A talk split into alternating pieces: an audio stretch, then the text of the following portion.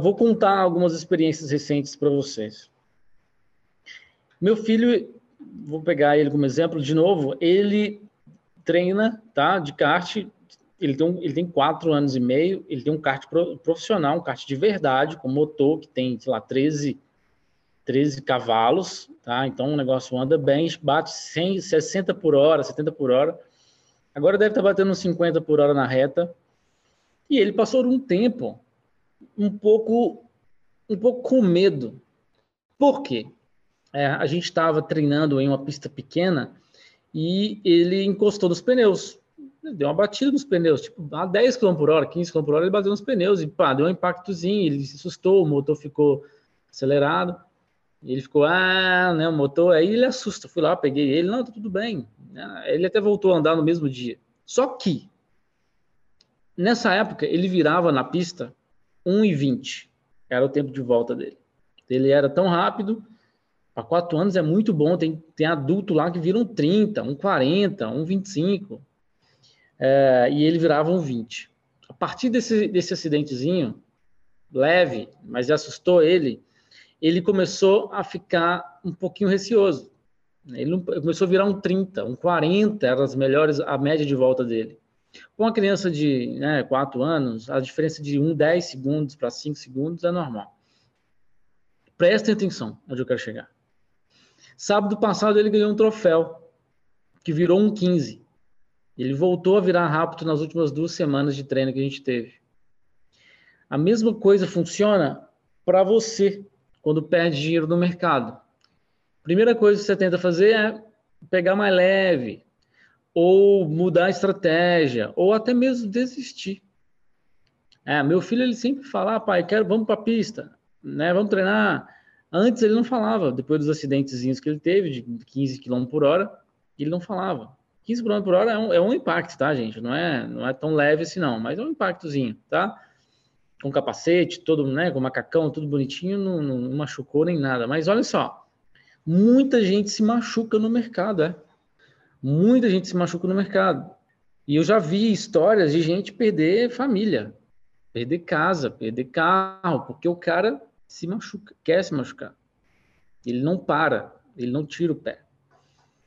Esse acidentezinho foi em junho ou julho. Olha só, tem um tempão. Aí depois eu fui para o Campeonato Brasileiro com ele, depois fui para a Copa do Brasil com ele e comecei a andar num outro kart mais simples com ele, sem cobrança, tá?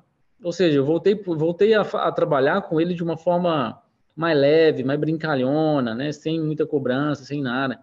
Até que um dia, nesse kart mais simplesinho, não era o dele não, era um outro kart de criança e tal, na mesma pista, eu fui para a pista e falei assim, hoje eu vou pegar pesado, para ele voltar a andar rápido. Ele estava lento, com medo, né, de fazer o que ele sabe fazer. Ele sabia, gente, uma pessoa que virava um 20, mas é uma criança, eu sei, mas eu tive paciência. Ele virava um 20, no terceiro treino dele, ele começou a virar 2 minutos.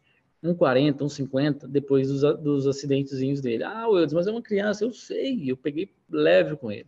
Mas esse dia, eu cheguei para ele e falei, você quer continuar andando? E eu estou fazendo a mesma pergunta para você. Mesmo que você tenha bons resultados no momento, e mesmo que você tenha resultados mais ou menos agora no momento, você vai continuar andando de kart? Você quer mesmo isso para você?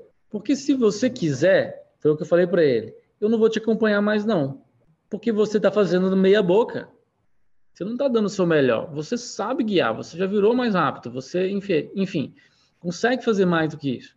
E aí ele se assustou, né? Uma conversa com uma criança de 4, 5 anos é diferente. Aí eu peguei o desenho da pista, ele desenhou a pista para mim, eu falei, desenha a pista. Ele foi lá e desenhou a pista.